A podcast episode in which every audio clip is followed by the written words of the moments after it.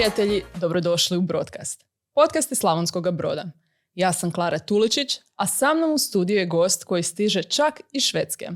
On je Denis Paulić, nekadašnji brodski gimnazijalac, zatim ferovac, karijeru je započeo u Plivi, nastavio u Cernu, a sada već sedam godina je, zapravo je preko sedam godina u Švedskoj. Pa evo, Denise, dobrodošao. hoćeš nam reći onda kakav, kakav, je cijeli, kakav je cijeli tvoj životni put, kako si završio u CERNu, što sada radiš? Mhm. Hvala na pozivu, prvo da tako krenemo. Uh, moje ime je Denis Paulić.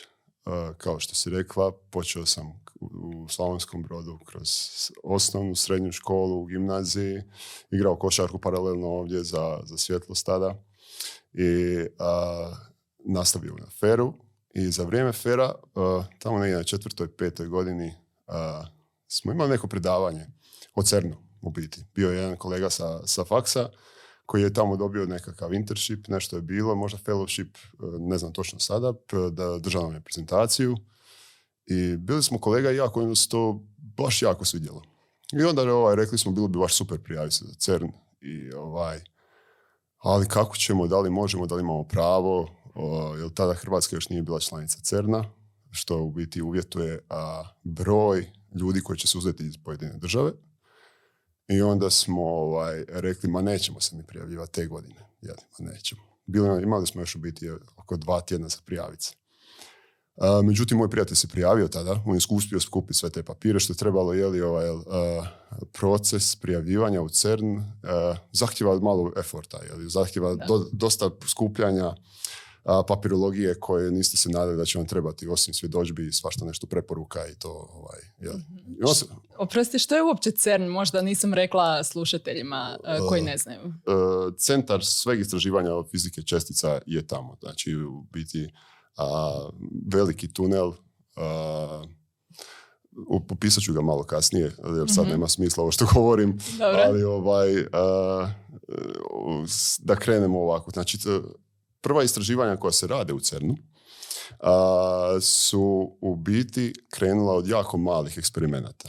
Nešto što sad u biti mi radimo u Švedskoj. Doćemo do toga isto. Znači, krenuli su od jako malih eksperimenata, imali su viziju tada da će ovaj, prvo kroz neke linearne, a, što se zove linearne akceleratore, znači ubrzavanje čestica, doći do nekih rezultata, pa su imali prvo mali a, krug, ring koji se zove proton sinkrotron. Znači, ovaj, i, u tom proton sinkrotron je oko kilometar, 1,2 kilometra, tako nešto vidjeli su da došli su do jednog tipa znanosti, otkrili su što se moglo otkriti tamo kroz energije čestica koje su se mogle tada ovaj, događati, pa su sagradili veći tunel koji se zove super proton sinkrotron i imamo današnji veliki sudarač hadrona ili LHC, Large Hadron Collider, jeli, koji je 27 km. Ima četiri velika eksperimenta i na svakom eksperimentu radi mnoštvo znanstvenika, različite stvari, dva eksperimenta rade koliziju čestica jer idu dvije paralelne, dva paralelna snop, snopa ovaj,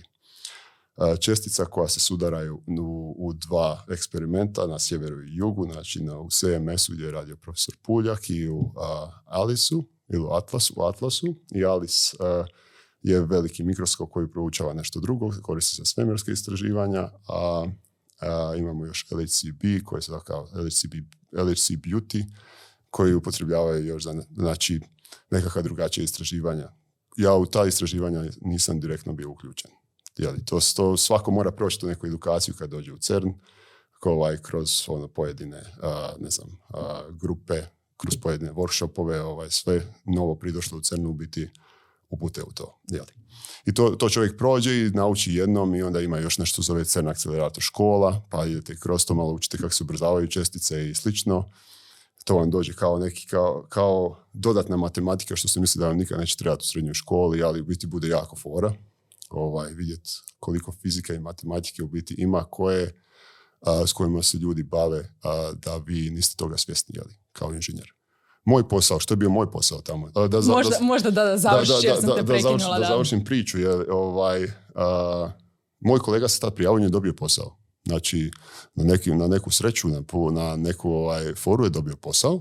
Ne kažem znači, e, da je bilo namješteno, nego da je stvarno moraš imati sreće da dobiješ posao tamo, da baš trebaju e, kadar iz Hrvatske, da i da su mogli dobiti kadar iz Hrvatske, da je on bio odgovarajući kadar za to. Jeli? Ja sam odlučio prijaviti za iduću godinu. Ja rekao, pa a, ljudi moji, možda sam trebao probati, jel i ja. Ovaj, srećom da tad nisam, jer to je dobio totalno drugačiji posao, ne kao IL grupa, to je više e, elektronika i rad na velikim električnim sustavima u CERNu. dok sam ja na godinu poslije, k, prijavio sam se negdje bio krajem godine, počeo se raditi u plivi i ono malo ajmo reći, zaboravio zato jer ono, nema šanse. On, znate kako to ide u životu, kad se negdje prijaviš, to baš jako želiš, inače to ne bude baš tako. Jeli. I onda ovaj, tamo nekako oko petog mjeseca sam dobio poziv da, da li sam zainteresiran i ovaj, prvo je malo zvučalo nestvarno, kao naravno jesam, pozvali smo na intervju, onda su mi objasnili da se otvara nova Robotics Activities grupa, kao grupa koja će sam baviti robotima koji se grade unutar CERNA. Jer su skužili da s vremenom, da kroz ugovore koje imaju i kroz troškove koje bi imali, planirali su uložiti u robotizaciju, u određene eksperimente, jer je environment, okolina postala preradioaktivna za ljude da idu često tamo. Jeli. I onda se počelo raditi, prvo su, prvo su kupili par prototajpa vojnih robota, tipa onih malih što vidite na gusjenicama pa idu kao provjeravaju da vide kolika je količina radijacije ili imaju kamerice i to je jako skupo. I onda su rekli, a bolje da uložimo u nekakve inženjere ko naše, koji bi mogli to za nas samo custom made napraviti i a, vidjeti dokle to ide. I u biti krenula je ta grupa, ja sam bio član te grupe, ta su, počeo sam kao inženjer robotike ili automatike u širem spektru. I, ovaj, I stvarno je bilo jako zanimljivo jer je tad kad sam došao, šest mjeseci nakon toga je bio veliki shutdown. CERN ima veliki shutdown neka za maintenance, za uh, nadogradnju svakih dvije do pet godina. I, ovaj, I stvarno smo mogli dosta vremena provesti dolje u tunelu i šljakati na robotima i raditi robote. I jedan veliki projekt na kojem sam radio je biti vlak koji kruži uh, po LHC-u i spušta sondu za mjerenje radijacije po potrebi. Što su do tad radili ljudi na biciklima od 27 km, reći biciklom nije lagano, ovako imate dva, tri vlakića, pošaljete, idu simultano ovaj, mjeriti radijaciju i slično. To je bio jedan od projekata te robotics grupe i ovaj, i stvarno je bilo jako zanimljivo, međutim nakon tri godine je došao a, veliki nekakav upitnik da li ostati u Cernu kroz treću, a, kako se kaže, treću firmu ili vanjsku firmu, jer Hrvatska nije bila članica Cerna.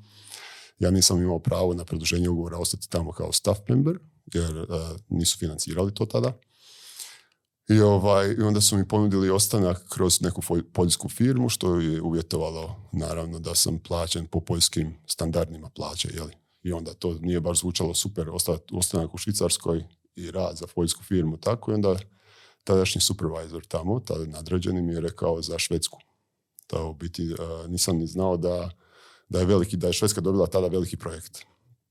Jer, trenutno ovaj, u Lundu ima nešto zove Mach 4, to je veliki ovaj krug, sinkrotron, uh, nije ni sinkrotron, kako bi to preveo na ima malo problema sa prevođenjem na hrvatski, ali ajmo reći da je izvor svjetla, to zove light source u znanstvenom svijetu. Znači, to je inače kružni eksperiment u kojem ljudi proučavaju x zrake, elektrone. U biti elektroni kad zrače, oni svijetle. I onda u biti se zove light source.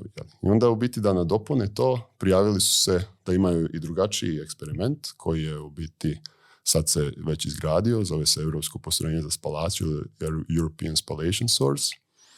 I, što, što je spalacija? Googlala sam, nisam e, znala dok mi nisi poslao i djeluje mi... Spalacija, je, spalacija je sličan proces kao onaj što se događa u nuklearnim reaktorima, jer samo što je što se spalacija dobija a, reakcijom teških a, atoma metala sa protonima, sa nabijenim protonima. Znači, protoni se moraju ubrzati do određene brzine, jeli?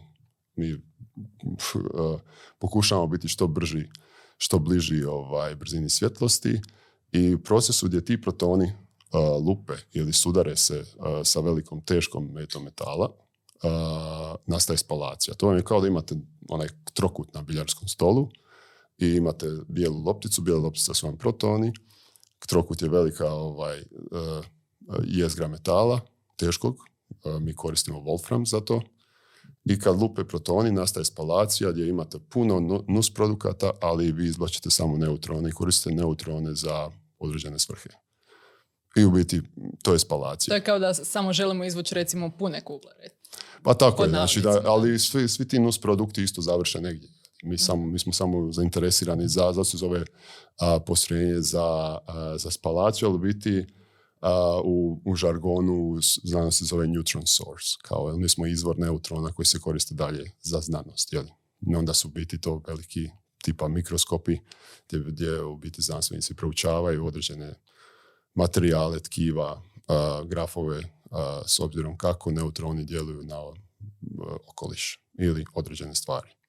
Znači to nije kao da nakon toga ima neka konkretna primjena u nekom uređaju ili tako nešto, nego doslovno znači proučavate fiziku ili ne znam koji, koji proces zapravo zavisi, zavisi. U Švicarskoj recimo imaju eksperiment gdje imaju kao, uh, zove se proton terapij, to se koristi za uh, proučavanje, izučavanje uh, kemoterapija.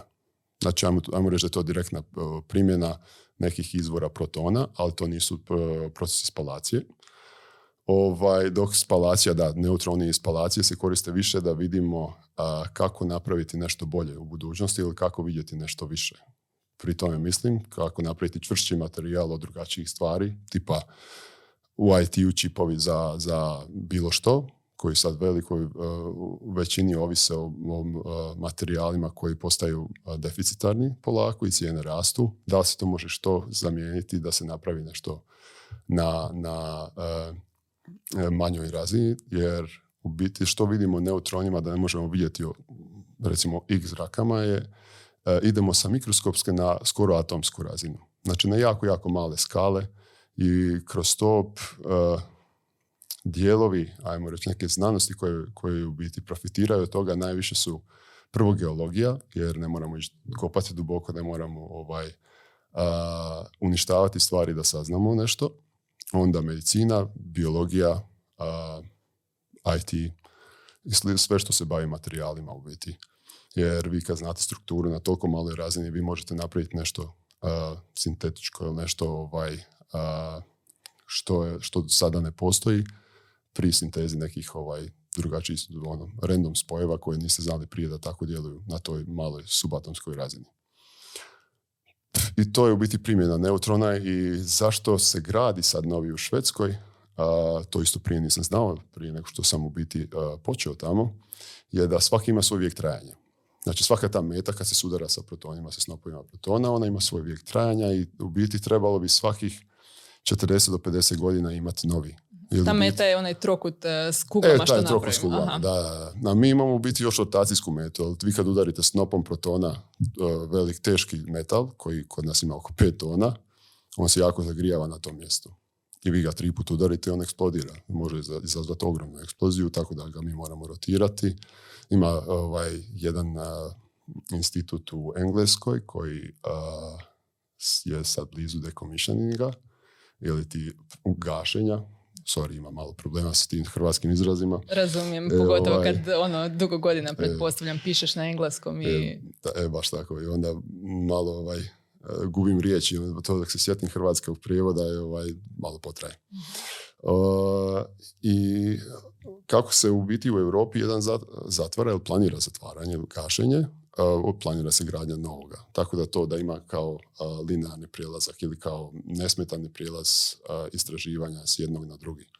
U Americi postoji jedan koji je operativan, zove se SNS, Spallation Neutron Source. Znači, i u Japanu postoji jedan J-Park. Puno ime ne znam, ali... Da li zvuči kao prigodno J-Park za Japance? ovaj, i tako da bude puno izmjene tih znanstvenika, puno izmjene eksperata iz širom svijeta. Svaki godin imamo velike reviewe gdje u biti pokazujemo da idemo dobro naprijed i slično. I to je sad malo o cijelom facilitiju, jel? u biti što mi radimo tamo, koja je svrha tog facilitija i, i što se može napraviti. A, do duše, moja rola tamo, što je, koja je moja uloga tamo, u CERNu sam radio na robotskim sustavima i na kraju, ajmo reći zadnjih godinu dana, u CERNu sam počeo raditi na to se u Hrvatskoj, ja mislim, prevodi sigurnosni sustav, ali biti to engleski naziv je safety sustav. Jeli. Safety sustav u prostorijama gdje su roboti, gdje u biti ljudi ne bi trebali ulaziti zbog određenih hazarda i onda morate isprogramirati tipa prioritete ulaske, prioritete pokreta robota, napraviti sigurni da taj robot ne može udariti nikoga i slično i ovaj koji je prenosio teške, uh, nije teške, nego aktivne ćelije, što se kaže, visoko radioaktivne stvari. Ne bi trebao čovjek biti tamo kad robot ovaj prenosi. I onda ovaj, kroz to se upozna čovjek sa određenim novim stvarima, tipa novim standardima, regulativama kroz koje se mora prolaziti. I ovaj novi posao što sad radim je u biti a, vezan za to. Znači, na engleski, engleski naziv je bio Mission Critical i Safety Critical Systems. E, naš prijevod je bio u biti kritični sustavi koji a, osiguravaju da čovjek i mašina ne budu a, oštećeni pri nekakvoj ovaj, pri nesigurnim uvjetima. Kad kažem mašina, to je cijeli facility. Mi mašina zovemo u biti o, sve ono što drži snop protona. A da taj snop protona da dođe od točke A do cilja treba more od različitih malih ovaj, uh, devajsa, uređaja. E, uređaja, koji u biti moraju biti uh, bit alignani ili uh, poravnati. poravnati. Da, baš jako, jako dobro usklađeni, da nemate nekakve gubitke. Svaki taj gubitak, kad izgubite malo na bini čestica, uzrokuje uh, povećanu radioaktivnost oko stroja. I onda ovaj, uh, je potrebno napraviti sustave koji će to detektirati, koji će napraviti sigurnim da ljudi ne idu tamo ako je tako ili ako se to dogodi da se u biti imaju neki motorizirani sustavi, ajmo reći robotizirani sustavi koji će to alajnati automatski. Uh, I tako. E, dobro, ovako sada bi samo možda povukla jednu paralelu koja je možda bliža nama prosječnim ljudima pod navodnicima. Ne, znači da, ne mora znači da sam u pravu, slobodno mi reci jel to možda ima smisla ili nema, ali na primjer e, kada idemo mi sada negdje letjeti u avion, točno, točno zna pilot što mora napraviti i ostala ekipa zapravo da se, ne znam, mora dovući na određenu liniju, stisnuti se 50 tipki, komunicirati s kontrolom leta, one zakrilca podići ili spustiti, više ni sama ne znam. I tek onda avion realno može sigurno do kraja uzletjeti, recimo to tako. Znači, iza toga isto stoji neki ko se brine za o sigurnosti toga uz drugu ekipu, recimo, jer niko tu nije sam, pa bi ti bio jedan od tih osoba koja se brine pod navodnicima da taj avion sigurno uzleti, da to nastavi uh, letjeti ono, u potpunosti koliko god može Tako, jako, jako dobra usporedba. U biti oni slijede druga, drugačije regulative, jer kod njih u biti stvar mora raditi. Mhm. Ako, nešto ne, ako se nešto pokvari na tipa jednom sustavu, drugi sustav mora biti tamo da ga preuzme, da osigura sigurno uzlijetanje i slijetanje. Jeli? I da, slično oni trebaju isto uh, tim inženjera koji se bave samo sigurnosti i da sve ide kontrolirano. Da čovjek ne može sam doći i bajpasati ovaj, ili prekoračiti ili nešto napraviti nekontrolirano. u našem slučaju je to malo drugačije, u slučaju znanstvenih instituta ili velikih ovaj, spalajskih centara je to da mi u biti ako nešto krene po zlu, mi gasimo stvari. Tako da su drugačije regulative. A kad gasite stvari, svaka minuta u biti operacije koja se izgubi, svako ovaj, gašenje su ogromni financijski troškovi, tako da to morate uvijek uzeti neku ovaj, računicu na kraju ovaj, svega što se radi. Super, super. Djeluje mi da je tu velika odgovornost, jako velika. Uh, pa jel osjećaš neki stres ili kako se nosiš uh, s tim? Ni, ne znam kako bi rekla, jednostavno načinom života i rada.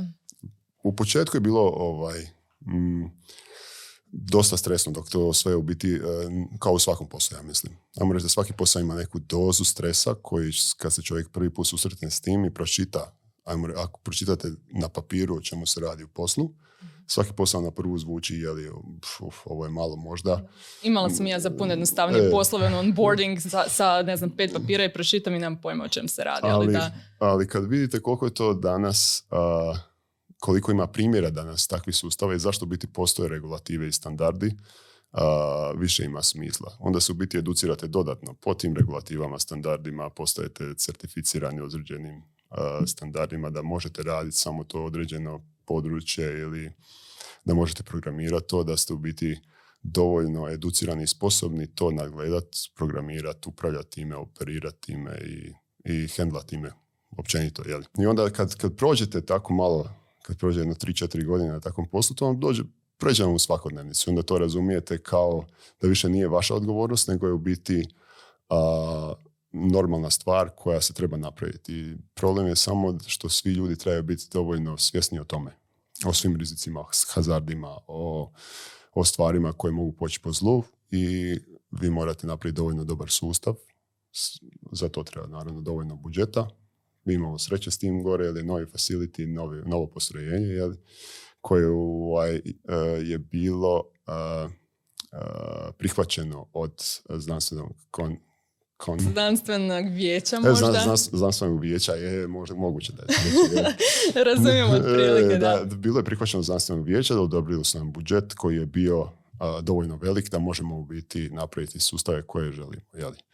I mislim da je ovaj, jako zanimljivo, totalno drugačije iskustvo od CERNA. Jer u CERNu već postoji 60 plus 70 godina, sad već možda i više, dok je ovo a, institut koji se gradi od nule i sad je sagrađen skroz, prvih 60 metara smo izgradili, to jest unutra ubacili u tunel što ide, imamo još 550, veliku metu i slično i to će trajati još bar nekih 7 do 8 godina dok to ne postane kao, ajmo reći, operabilno na razini CERNA.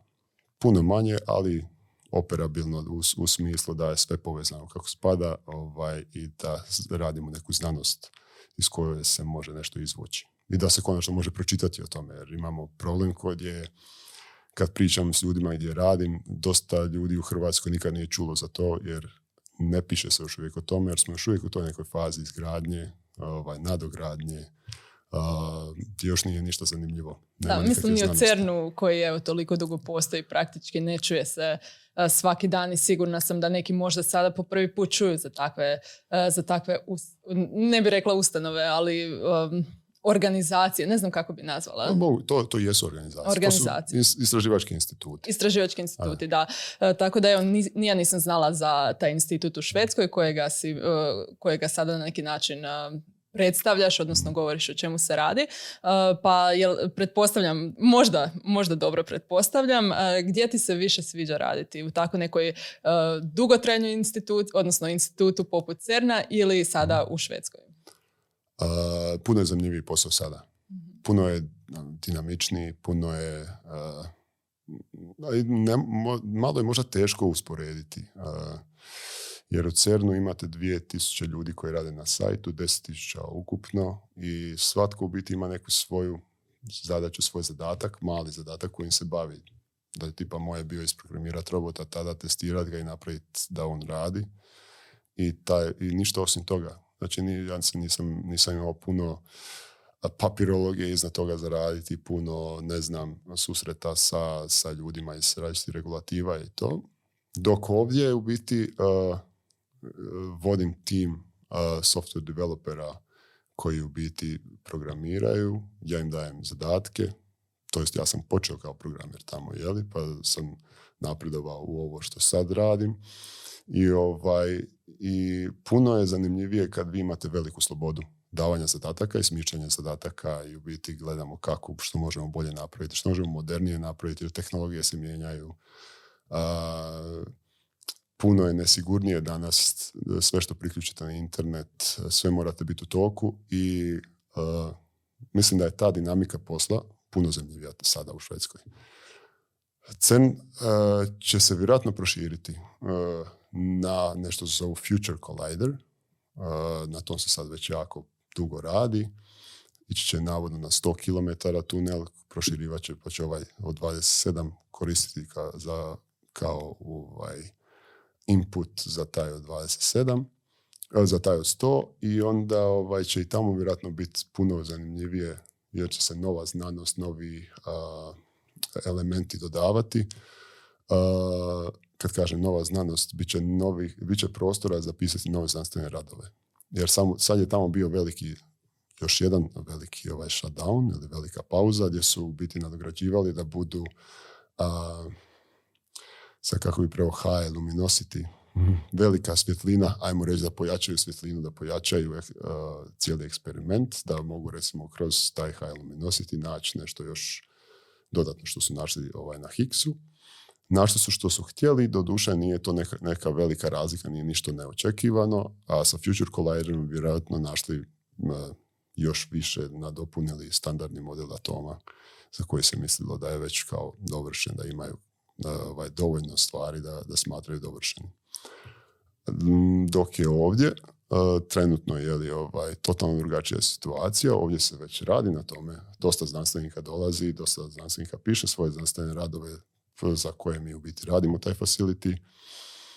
I ovaj, tako da eto, odgovor vrlo dugačak, mislim da mi je trenutno puno zanimljivije u Švedskoj. mm Jesi uopće kao gimnazijalac, e, ako sam dobro shvatila tek si na faksu, zamislio da možeš tako nešto raditi, a što ti je kao ovdje iz, iz broda dečko bilo na pameti je sad kad završim faks što ću raditi? Uh, kad malo vratim ovako film, ovaj, još e, imali smo profesora Kneževića tada u gimnaziji. Vjerojatno kogod je išao u gimnaziju tada, tadašnje generacije, profesor Dominik Knežević mu je bio inspiracija ako je išao u matematičku gimnaziju. Jeli? I onda ovaj, uh, u jednom, ajmo reći, to je bilo možda drugi, treći rad srednje, kada je motivirao za dodat, dodatno iz fizike, koja je stvarno bila zanimljiva. Ovo je jedna od boljih stvari na koju smo se priključili na Spar tada. I pisao sam, kako se to zove, nije magisteri, to je kakav rad? Završni, završni rad. ovaj, pisao sam završni rad na temu radioaktivnosti. I to je bilo stvarno zanimljivo tada, međutim kad e, pogledate što se nudi ovaj, na, u tom području, jeli, specific, ovaj, specificiranom području iz neke nuklearne energije u Hrvatskoj, to je dosta ograničeno. To je možda krško, ali nisu ti poslovi zvučali tada ili ovaj energetski institut, možda Hrvoj požar tada, ne znam koliko se oni bave nuklearnom energijom, ali nebitno sada ovaj, uh, nije zvučalo kao neka budućnost u Hrvatskoj. I tad još se nisam vidio da idem van, jer tad sam još igrao košarku i htio, bila je ona velika želja za ostati u Hrvatskoj i igrat košarku u biti. Kad se završi fakultet, pa onda u biti neki posao naći, ali to se sve nekako izmijenjalo. Da, jer ovaj, tempo i dinamika uh, života sa ferom nije baš ovaj, dopuštao da se igra puno ili ozbiljna košarka uopće.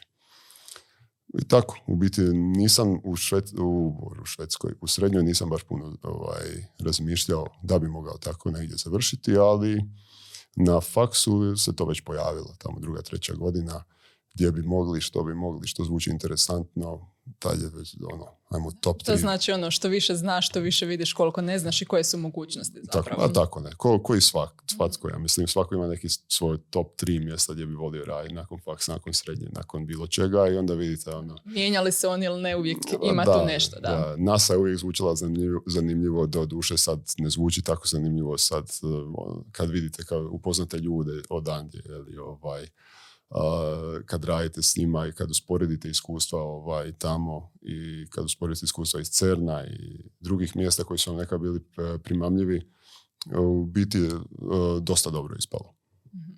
Znači radiš s ljudima praktički iz cijeloga svijeta, to uh, koliko shvaćam moraju stvarno biti stručnjaci, odgovorni ljudi ono, koji su voljni raditi u nekom takvom sustavu u kojem nema puno mjesta za pogreške realno, uh, pa sigurna sam da to ne mogu naći u jednom gradu u Švedskoj ili u jednom gradu ono, ne znam, koji je veliki, London, bubama, nego da vas zapravo ima iz cijelog svijeta. Ima, ima iz cijelog svijeta, ima preko 70, uh, ja mislim, nacionalnosti, samo u ISS-u, u CERN-u vjerojatno ima i više ovaj, nije limitirano da se mora biti uh, član ISS-a. ISS financira 17 država, do duše većinom financiraju Švedska i Danska sada, ali u, kad bude fu, potpuno operabilan bi trebalo ovaj, biti 17 zemalja. Na kojem, nažalost, nije Hrvatska još uvijek, jer možda se još ne zna za taj projekt tamo. Uh, kad kažem tamo pri našem ministarstvu, kad se gleda ulaganja, tek smo nedavno ušli, ovaj, postali članica CERNA. Sad je doduše puno lakše naći a, budućnost u CERNu ka, ako si iz Hrvatske. Ili općenito u Švicarskoj, da se to više otvorilo u zadnjih, ajmo, ajmo reći, nekih 7-8 godina. Što je jako dobro. Kako ti je raditi s toliko ljudi uh, različitih nacionalnosti? Jel imaju oni neki izazovi, neke kulturne barijere uh, ili jednostavno ste toliko pod navodnicima na mentalnoj razini? Da... Mm, uvijek ima izazova. Uvijek ima. Uvijek ima teških karaktera, ali to imate i u Hrvatskoj. To, Jasno. To, ovaj, uh, samo se trebaju maknuti predrasude i ostalo je sve lagano. Ako imate predrasude prema nekom, jako teško, jako teško ih mičete. To je moje iskustvo, jer tako je u biti Uh, vidio sam da, cijeli nastup. Gomilu primjera toga je cijeli taj nastup, kako, kako u biti uđete u to, a ako je bez predrasuda možete vidjeti objektivnu sliku ili koliko, toliko objektivnu sliku. I, ovaj, I kad vidite kako, u biti skužite nakon nekog vremena kako određene kulture razmišljaju. I to nije puno drugačije od naših. Neke jesu do duše, ali se s tim biti, to se prilagoditi ili se oni prilagode ili se vi prilagodite ili se da, niko, to je kao kompromis ono, ili... Da, ili onda se različite, da, ovaj, jednostavno, da, da. Dobro, jel kao tim lider e, tu ti imaš neki direktan utjecaj na, na odnose naravno u, u svom timu? Mm, e, u Švedskoj je to jako komplicirano. Jer Švedska je jako otvorena zemlja i mhm. tamo donošenje odluke je stvarno ovaj, jako osjetljivo ovaj, potpuno drugačije nego kod nas, potpuno drugačije nego u Švicarskoj. Tamo dosta pridonose tome da sve ide ka kompromisu. Što nekad nije idealno, jer onda traje, ovaj, dosta dugo traje, ali ako dođe, dolazi do kompromisa, obično, uh, bar sveđani s kojima ja radim, se povlače. Znači, ne žele uopće sudjelovati u tome i slično. Tako da, kod nas u grupi, bar mojoj grupi, ne postoji hijerarhija neka. Mislim, postoji hierarhija kad se treba donijeti neka velika odluka, budžet, što ja znam, opravdati neki izostanak ili nešto. Ali ovo sada ima da ja nešto naređujem ljudima, više ne funkcionira tako. Mi u biti imamo sastanke konstruktivne, ajmo reći svaki tjedan ili svaki drugi tjedan gdje u biti dogovaramo što bi trebalo napraviti, što bi u biti trebalo prioritizirati i slično. I općenito se tu složimo, ne bude to nekih sad ajmo pritužbi velikih rasprava, dugačkih ili nešto, jer obično kad uh, razvijate software imate manje pitanja od, ne znam, financija, menadžmenta i slično, jeli? Pa je tu puno lakše tako. A i ljudi su više u toj branši svi i, ovaj, uh, i moram priznati da mi baš ugodno raditi sa, s takvim timom. Mm-hmm. Mislim, to, to iskustvo je baš jako lijepo. Ovaj. Nemamo nekih uh, poteškoća tu. Dok, kad, se, kad pričam sa prijateljima drugima iz Švedske, koji ili koji rade u Švedskoj, oni u biti se susreću sa nedostatkom donošenja odluka. To je u biti jedan minus, ajmo reći, šveđana kao, kao radnika. Trude se biti neutralni, ali zapravo više štete donosi se nego koristi, razumijem. E, evo što se tiče još uh, posla, ali bi možda nešto dodao u tom pogledu? Uh, Jesam nešto propustila s obzirom na to da stvarno prvi put čujem tako fascinantnu priču vezanu uz uh, takve institute? E, pa što ja znam? E, mogu samo motivirati ljude koji, bi, koji u biti se ustučavaju prijavljivati na takve poslove. Jer mi u biti, mi u biti otvaramo uh, natječaje za poslove često i nisam ni jedan još bi, ovaj, CV primio iz Hrvatske. I kad kažeš ISS, zapravo piše se ESS. ESS, tako. Jel tako, da? E, znači, očekivao sam više ferovaca zainteresiranih za poslove, ali e, naravno ima i privlačnih poslova od toga. Kad vidim u biti ko se sve prijavljuje za poslove, kad gledam kroz, kroz CV-e, ovaj, stvarno, ako su ljudi ustručavaju zbog nekog nepovjerenja da nema šanse da mi ovo dobijemo nešto, trebate probati ljudi stvarno. Ovaj, I način na koji sam ja dobio posao u CERNu je isto bio random Znači, isto je presudila, znači, možda dvije rečenice iz CV-a. Jedna je od tih bila da sam igrao košarku, jer tadašnji nadređeni je bio zaluđenik u košarku. Znači, to, je, to me pozvalo na intervju u biti. I tako slične stvari koje, ono male stvari koje mogu pomoći ljudima da naprave neku stepenicu u životu, jeli?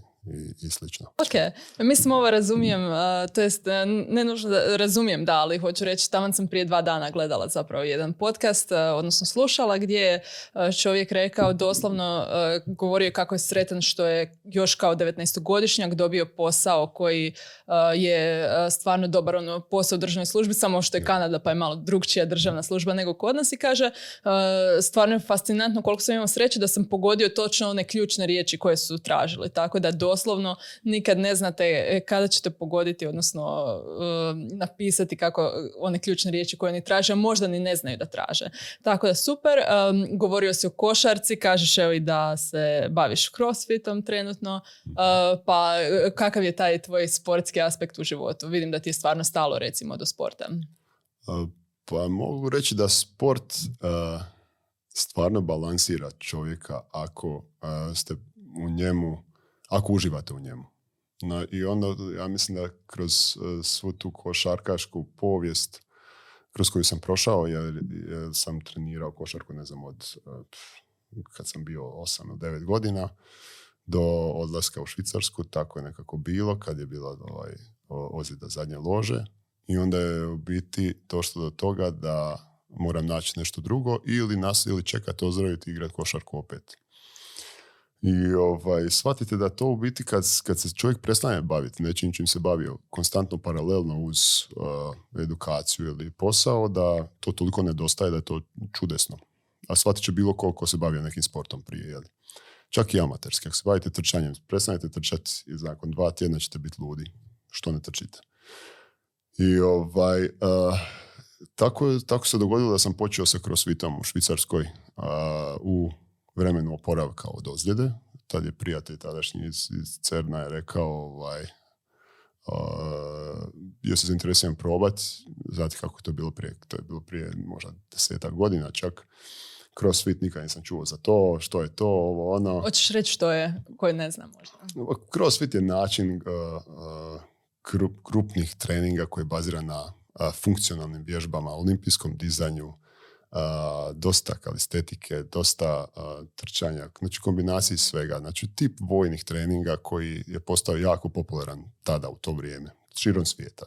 Počele su crossfit igre koje je Reebok sponzorirao tada i stvarno u Americi je buknulo i onda se proširilo na cijelu Europu. U Švedskoj je to jako veliko isto. I, ovaj, i, i kad, kad se prvi put proba toliko postane čovjek ono, privučen tome, jer je grupni trening za razliku od normalnih treninga u teretani, vi u biti upoznate nekog, ovaj, upoznate ekipu, ajmo reći tako, znači upoznate grupu ljudi koji su počeli isto vrijeme kad i vi. I, ovaj, I to je postalo stvarno jako zanimljivo, interesantno, postanete malo ono, ovaj, uh, ovisni o tom sportu, jer uh, uh, skušite da napredujete jako brzo, kasnije to malo stagnira, ali taj brz napredak vas motivira da nastavite. I ovaj, moram priznati da je to pomoglo ozljed, uh, rekuperaciji ozljede tada. Loža se oporavila ovaj, jako dobro i nastavio sam s tim. Ostao prijatelj s ljudima kroz život. U Švedskoj našao prve prijatelje kroz CrossFit. Uh, u zadnje vrijeme kako je korona počela, uh, malo sam stao s tim bio je jer nije imalo smisla ići na te grupne treninge stalno. Uh, kad čovjek tad nije znao jer, je li ovaj, što nosi sutra i slično jer situacija je bila slična u cijelom svijetu, međutim Švedska se nikad nije zatvarala i oko toga ovaj, nije bilo previše diskusija, znači uvijek, džimovi su uvijek bili, ovaj, teretane su uvijek bile otvorene. I tako sam nastavio lagano teretanicu uz to i, kako kaže teretanicu, teretanu uz to i ovaj, sad se polako vraćam kroz svitu opet, međutim, kako godine dolaze, crossfit nije baš za, za intenzivan, intenzivan crossfit nije baš za, za u skladu s rastom godina. Šveđani se ne bi složio naravno, ali ovaj, meni je taj balans sporta i, i produktivnosti na poslu, na poslu i općenito u nekakvom uh, tehnološkom ili kako da to kažem vlastitom napretku uvijek trebao. Bez toga ne mogu nekako funkcionirati. Tako, ovaj, moja sportska priča uvijek išla nekako paralelna, paralelno uz moju ovaj, karijeru. A djeluje mi da si timski igrač i što se tiče sporta, a i posla samo po sebi. Da? to treba pitati ljude iz tima u sportu, ali rekao bi da da. Je. da. Super, super. Evo, uh, osim sporta, voliš čitati, Mhm. uh, pa jel imaš neke preporuke možda? E, bilo je jedno vrijeme kad sam čitao ovaj, samo, e, ajmo reći, inženjerske knjige, dosadne knjige, većina ljudi bi ih smatrali, kad sam mislio da će mi to trebati. Međutim, većinu tog sam to zaboravio iz tih knjiga, pa sam počeo čitati a, sve a, fiction knjige u biti i e, serije tipa Gospodara prstenova i Game of Thronesa, pa zadnja koju sam čitao je bila od uh, Joe Abercrombija, The First Law, ima, ja mislim, devet knjiga. Prvo, trilogije su po razlika u 30 godina između trilogija. Pa ko voli takvu tematiku, stvarno preporučam. Ovaj. Čak e, dosta, dosta monologa je bilo korisno gdje čovjek se mako zamisli. Tako da volim, opustim se uz uh, uh, nekakvu fiction knjige. Jeli, I takve pričice nekakvih likova koji, koji su biti bazirani više kao na videoigricama nek- kada smo odrastali. Um, znači, iz Hrvatske si pretpostavljam da radiš na engleskom, jel tako? Tako je. I živiš u Švedskoj. Pa koje knjige čitaš, na kojem jeziku? Na engleskom. Na engleskom, E. ok, ok, super. Um, možda, možda mi djeluje kao da uh, je to dosta, sa, recimo tvoje zanimanje, dosta tehničko, ali vidim da tu imaš i taj neki kreativni uh, dio u sebi kad čitaš uh, kn- uh, fikciju zapravo, uh, što je skroz cool naravno, nije ovo sad nikakva bila osuda, ali jel imaš i, odnosno, jel misliš da je za tvoj posao sad da se na to možda vratimo, pogotovo ako neko mlađi sluša, važna i ta neka kreativna strana Jel ona pomaže u rješavanju problema i tako? Uh, uvijek.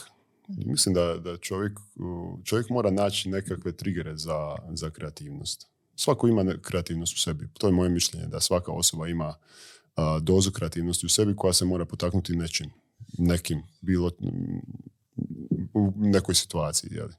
E sad neko mora naći od, ovaj, uh, određene uh, zadatke, određene, ne znam, poslove, određene knjige koje će to potaknuti, tako da e, vjerujem da, da je kreativnost jako bitna u svemu. Ne samo u poslu, u životu općenito. Jer ta kreativnost vas vodi ka nekoj svrsi. Jeli? Jer, ako idete, ima druga stvar, sad sam prešao na, na, na malo filozof, na filozofsku ovaj, stvar, ovaj, kad imate neku svrhu, svaka stvar koju radite, tako ja bar to gledam, ima neku svrhu. Jeli? I ovaj, čak i život mora imati neku svrhu, nekakav cilj. Ne mora Da, čak je i dokazano zapravo da ljudi koji recimo odu u mirovinu i nemaju neku svrhu u životu, makar bilo zaljevati cvijeće svaki dan da rani umru. Da. Dokazano, da. Da, jer jednostavno kad, kad vidite svrhu u bilo čemu, u djetetu, u poslu, u, ne znam, sutra će biti lijepo vrijeme, ali ne znam, a, motivirani ste i nastojite živjeti svaki dan malo drugačije. Ovaj, ne znam, to sad zvuči ludo, ali to potiče nekakvu kreativnost. Ako živite svaki dan isto, bez nekakve velike svrhe, a, gubite volju. Gubite volju, ne, a, a volja i kreativnost obično idu jedno uz drugo. Jer trebate imati volje da budete kreativni. A ako ste kreativni, a nemate volje, ništa od te kreativnosti nećete ju nikad ovaj, o, izreći kako, izre- izreći ili da manifestirati kako vi to želite. Evo ovako, super, hvala ti puno a, na svemu do sada. Jel imaš neki možda savjet za mlade, osim da stvarno prijave se čak i ako misle da možda ne bi, ne bi uspjeli? Ništa, samo ovaj, vjerujte u sebe. Ako se trudite, netko će to nekad a, primijetiti. I to ovaj, a, budite kreativni, nemojte se bojati biti kreativni nikad. Jer ta ovaj, kreativnost i vjera u sebe i guranje za sebe, ne za druge, guranje za sebe će, a, jednom će se naplatiti. Bez obzira koliko vi ne vjerujete u sebe, ovaj, e, jednom mora netko negdje ovaj, primijetiti to. Jer da, da ste vi taj ili da ste vi ta. Da, to sam, prosti. I o- obično, obično dosta, kad pričam sa dosta mladih, mladi danas gube nadu. Pa se govori da mladi ovaj, a, su bili pametniji prije, pa ovo, pa ono, ali a, jednostavno ja mislim da su mladi samo nemotivirani danas kad se govori o nekoj, nekom neuspjehu, nekoj e, promjeni u generacijama. Mlade treba motivirati, dolazi, dolazi do promjena tehnoloških, promjena vremena, promjena svega Sadržaje koji konzumiramo, sadržaja, da. Svega dolazi do promjena svega i ima puno pametnih ljudi, pogotovo u Hrvatskoj. I ovaj, e, mlade samo treba usmjeriti pravilno i dati im da e, izraze svoju kreativnost na način koji se njima sviđa, ali u nekom normalnom okviru, naravno. Super, uh, sada, sada ću samo još ja dodati. Da, čula sam jednu usporedbu koja mi se sviđa, ne mogu se sjetiti gdje, da uh, sve što danas napravimo i što se trudimo, napravimo dobro djelo, napravimo nešto za sebe, da to kao stavljamo no, novčić u kasicu i to je kasica kao dobre energije koja će nam kao više struko vratiti uh, u budućnosti. Ako, jel, se razum, jel razumiješ što želim reći? E, ok, to je ta neka sada paralela koja mi je pala na pamet. Um, pa ništa, evo, hvala ti puno na dolasku, želim ti puno sreće i uspjeha, uspjeha u Švedskoj i sretan put naravno. A hvala i vama dragi gledatelji i slušatelji. Vidimo se, čujemo se sljedeći utorak. Bog! Hvala.